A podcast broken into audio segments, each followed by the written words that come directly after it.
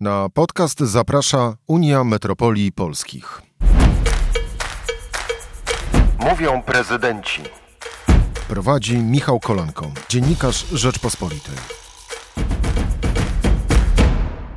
Dzień dobry, Michał Kolanko, podcast Mówią prezydenci. Państwa i moim gościem jest dzisiaj Piotr Borawski, wiceprezydent Gdańska. Dzień dobry. Dzień dobry panie redaktorze, dzień dobry szanowni państwo. W podcaście mówią prezydenci, rozmawiamy o tym, jakim o zmianach, o stanie polskiego samorządu, polskich miast, ale te zmiany, o których mówiłem, to też e, kontekst e, pandemii, która na szczęście wydaje się kończy.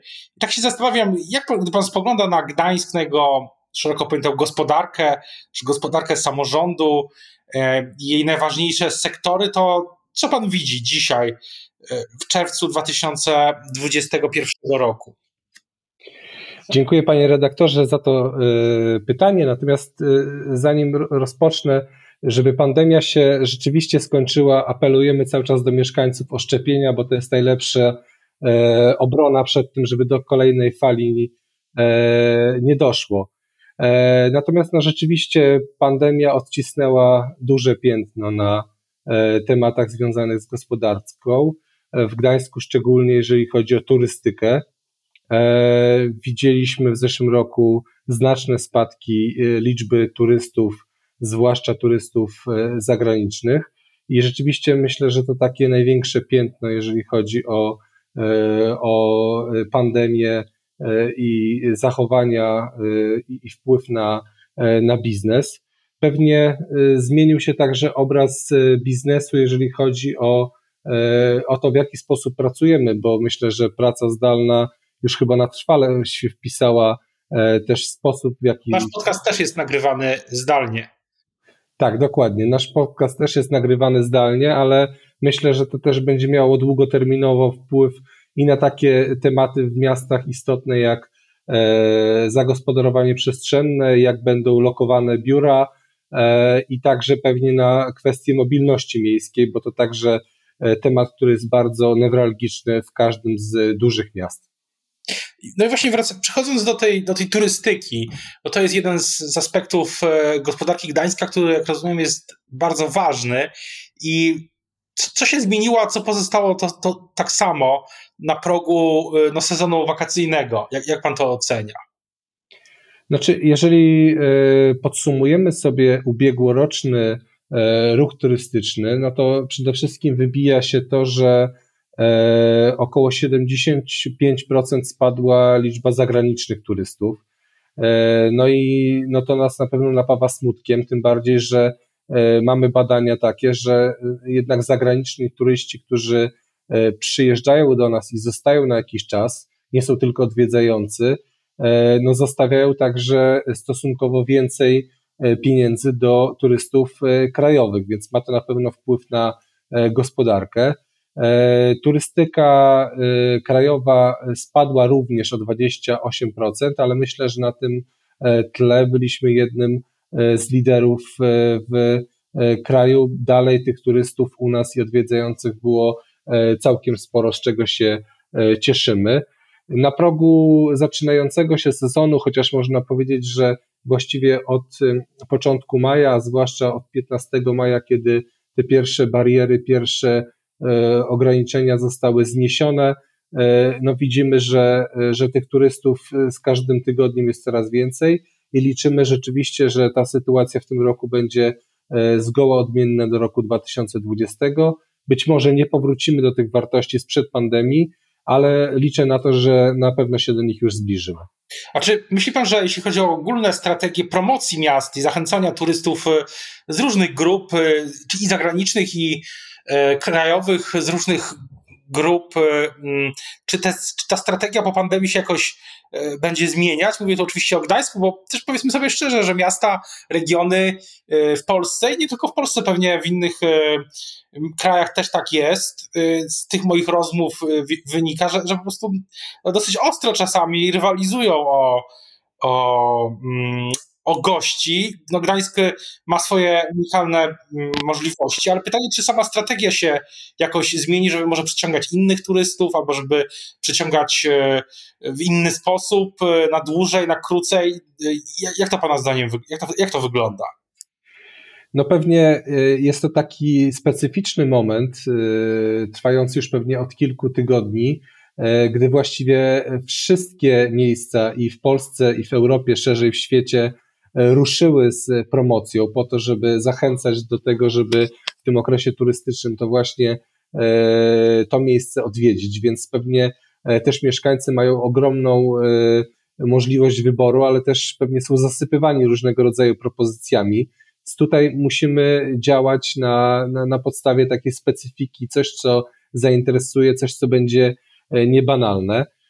Co się zmieni? No, my mamy taką rzeczywiście e, spojrzenie, że e, bazujemy na tym ruchu krajowym, który, który spadł nieznacznie w stosunku do, do ruchu międzynarodowego, ale co ciekawe, myślimy także o tak zwanej, jakby to e, nie zabrzmiało, turystyce troszeczkę wewnętrznej. Naszą akcją jest również zostań turystą we własnym mieście, po to, żeby mieszkańcy po tym okresie pandemicznym też odkryli, E, trochę miasto na nowo, bo wszyscy po tym miesiącach pandemicznych e, łakniemy wyjścia do restauracji, łakniemy wyjścia do muzeum, do teatru czy do e, jakiejś atrakcji, która była długo zamknięta. I, I w ten sposób także możemy napędzić ten ruch gospodarczy w naszym mieście. A na ile, jeśli mówi Pan o tym czasie pandemii, to też e, myślę, że w czasie pandemii, na szczęście teraz to już się, miejmy nadzieję, trwale skończyło, chociaż rzeczywiście, rzeczywiście są pewne pytania o czwartą falę i jesień, ale chodzi oczywiście o te gałęzie, które, które pandemia najbardziej dotknęła się, na przykład gastronomia, e, też część e, turystyki w jakimś sensie. Czy jak pan ocenia te programy, które, jak pan ocenia efekty tych programów, które mm, i zarówno rząd wprowadził, jak i samorządy w różnych płaszczyznach. Czy, czy, czy udało się mm, gastronomię uratować albo utrzymać przy życiu? To, to też zresztą e, w ostatnich tygodniach e, po wypowiedzi ministra Niedzielskiego wydaje się stało się jakimś tematem e, ogólnokrajowym. Jak to widać z perspektywy Gdańska? Myślę, że dość pozytywnie wszyscy oceniają te programy, które były w tej tak zwanej pierwszej fali pandemii, czyli wiosną 2020 roku. Rzeczywiście te zastrzyki finansowe wtedy, transfery finansowe były znaczne i pozwoliły e, wraz z sezonem, który mimo wszystko był w miarę otwarty, e, uratować wiele branż, czy to właśnie gastronomicznych, czy, czy hotelarskich. Tak naprawdę dramat przyszedł jesienią, wiosną tego roku. No, obserwujemy, że rzeczywiście są lokale, które się zamknęły na trwałe. E, przede wszystkim myślę, że dużą trudność w gastronomii także może nie samo to, że zamknięcie lokalu, ale także przebranżowienie pracowników, bo wielu pracowników po prostu e, nie pracowało, zostali na przykład e, zwolnieni, musieli szukać innego miejsca pracy i oni już nie wrócą do gastronomii. I teraz wbrew pozorom gastronomicy mówią, że bardzo ciężko o personel wraz z rozpoczynającym się sezonem. E, także myślę, że to są bardzo duże wyzwania dla gastronomii, dla różnego rodzaju usług e, w momencie, kiedy te obostrzenia są luzowane. A na ile, e, czyli generalnie ocena sytuacji jest, pana ocena sytuacji jest taka, że większość jednak, że to nie jest tak, że, że te programy były skuteczne w miarę. No tak jak powiedziałem, na pewno dosyć duża skuteczność, jeżeli chodzi o pierwszy ten okres. No drugi okres już y, jakieś piętno jednak odcisnął. Część lokali za, zamknęła się na trwale, ale myślę, że ta przemiana przede wszystkim społeczna, to, że y, pracownicy szukali miejsc pracy w innych y, branżach, gdzieś, gdzie będziemy mieli stałe zatrudnienie i stałe przychody, no spowodowały teraz trudności. E, natomiast no, na pewno te dane nie są aż tak niepokojące, aż tak duże spadki i zamknięcia wraz z rozpoczęciem sezonu ich nie odnotowujemy. Jak pan ocenia, jaki będzie ten sezon? E, jakie będą kolejne miesiące, jeśli chodzi właśnie o gospodarkę, o gastronomię i tu, turystykę? E, co, jakie pan przewiduje, jakie to lato będzie? No ja przewiduję, że no to już właściwie widać po, po ulicach naszych miast, że rzeczywiście mieszkańcy bardzo brakowało im tego typu spędzania czasu, zwłaszcza po tym okresie teraz zimy i wiosny. E, I, I, spodziewamy się, że turystów w mieście będzie dużo. Obserwujemy też y, budzący się do życia turystykę zagraniczną. Ja bardzo liczę na, na to, że ta implementacja paszportów covidowych w Unii Europejskiej, w strefie Schengen, e, no jednak pójdzie sprawnie, bo bardzo liczę na to, że ten ruch turystyczny także, także wróci, bo on jest bardzo istotną częścią całego ruchu turystycznego. Natomiast liczymy na, na, na dobry sezon, na tym też pracujemy, jeżeli chodzi o nasze przygotowania i nasze wydarzenia, które planujemy w mieście. Właśnie, na ile, na ile miasto y, powróciło też, bo rozmawiałem niedawno y, z prezydentem Żukiem z Lublina. Prezydent mówił, że też stara się, czy on, jego współpracownicy, ratusz, starają się, żeby przywrócić Lublin do życia, jeśli chodzi o te wszystkie wydarzenia kulturalne, festiwale, koncerty i tak dalej no, oczywiście jest pytanie, na ile po pandemii to wszystko ludzie, po pierwsze, ile ludzie będą chcieli w takich wydarzeniach uczestniczyć, a po drugie też jest pytanie o, o bezpieczeństwo, tak? Też szeroko pojętego właśnie tego czasu, czasu wolnego. Jak pan to widzi, jeśli chodzi o ten, o ten sezon?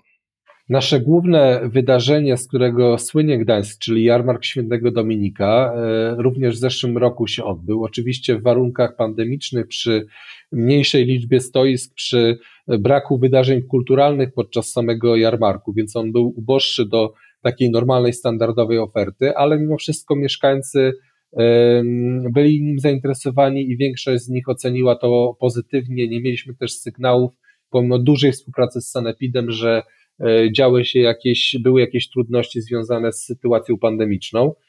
W tym roku oczywiście przygotowujemy również ofertę Jarmarku Świętego Dominika.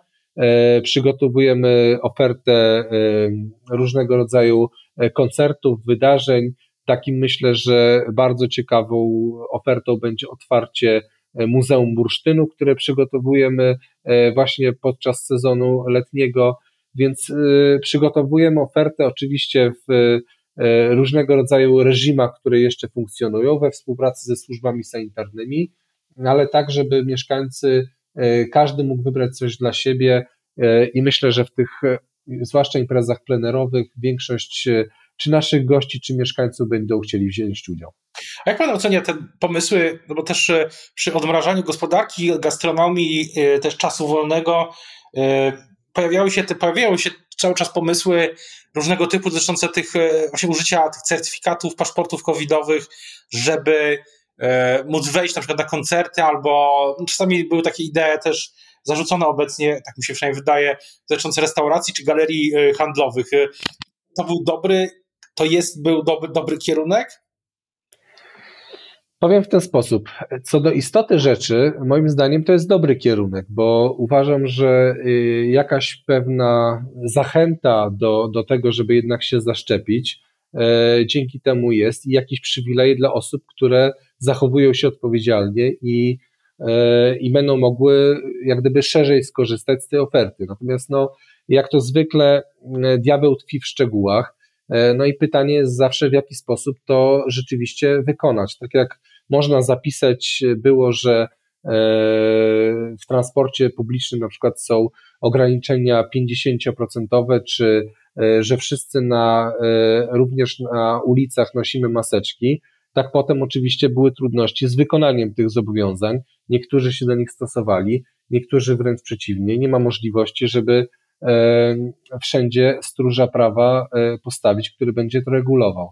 Więc jeżeli rząd by przyjął jasne regulacje, w jaki sposób takie e, obostrzenie mogło być wykonywane, byłoby jasny dostęp właśnie do tych czy kodów QR, czy, czy paszportów covidowych i miałoby to jasne uzasadnienie w legislacji, to jak najbardziej. Natomiast jeżeli to było przerzucone na organizatorów, obawiam się, że byłyby duże trudności organizacyjne. Też, też e, przechodząc do e, przyszłości, e, do rozwoju właśnie gospodarczego i nie tylko Gdańska, jak pan sądzi, co, co w tym etapie postpandemicznym teraz jest największym wyzwaniem, jakby, jak pan to ocenia dla pana, dla, dla całego zespołu władz Gdańska, no właśnie wytyczaniu tych kierunków dotyczących rozwoju gospodarczego, rozwoju też inwestycji w mieście, co na, ile jest możliwy też powrót do tych strategii, do planów, czy przed, sprzed pandemii. Czy my widzimy już duże zainteresowanie znowu potencjalnymi inwestorami? E, przypomnę, że wspólnie z panem premierem Morawieckim ogłaszaliśmy ostatnio wejście do Gdańska potentata związanego z produkcją y, ogniw bateryjnych, czyli takiego rozwoju elektromobilności i olbrzymia inwestycja warta niemal miliard złotych, która wchodzi do Gdańska. Więc ten rynek pracy myślę, że E, nawet patrząc na, statystyki, statystyki, one już ulegają poprawie. To bezrobocie e, nie, wzrosło znacznie, już zaczyna spadać.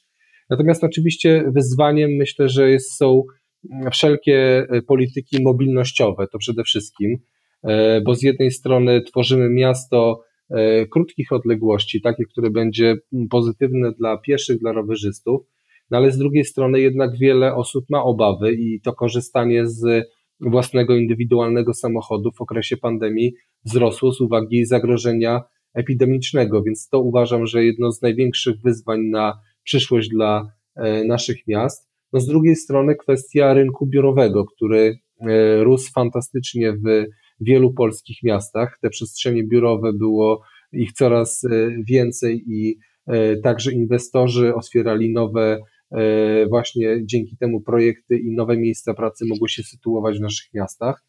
E, no a teraz mamy sygnały, że rzeczywiście ta praca zdalna wiele zmienia. No i pytanie, jak się zachowa właśnie ten e, sektor biur, jeżeli chodzi o dalszy ich rozwój i przyszłość. A na ile, wracając na chwilę jeszcze do tej mobilności, na ile, na ile dla, bo to jest kwestia, y, mm, myślę, lokalna, ale bardzo ciekawa ogólnokrajowo, na ile w, tym, w mobilności całego Pomorza y, dla Pana, dla Gdańska jest ważny ten system, który o ile się nie mylę nazywa się Fala i o co, o co w tym chodzi? System Fala y, przede wszystkim to specyfika właśnie naszego układu metropolii, czyli trójmiasta gmin ościennych, ale też szerzej całego Pomorza, e, gdzie no, e, czasem ciężko w tym gąszczu różnego rodzaju taryf i biletów w to wejść i, i wybrać dla siebie najlepszą ofertę, więc to będzie taki system, który będzie prowadził pasażerów do tego, żeby mogli się szybko i sprawnie przemieszczać, ale też będzie wybierał jak gdyby za nich najtańszą ofertę pod względem ceny. E, spowoduje też, że właściwie w każdym miejscu, w każdym pojeździe na wielu węzłach przysiadkowych pojawią się urządzenia, które pozwolą e, czy zakupić bilet, czy odbić e, kartę, czy, czy, czy nocznik płatniczy, czy smartfona i także ułatwić płatności, co także przyspieszy transport publiczny.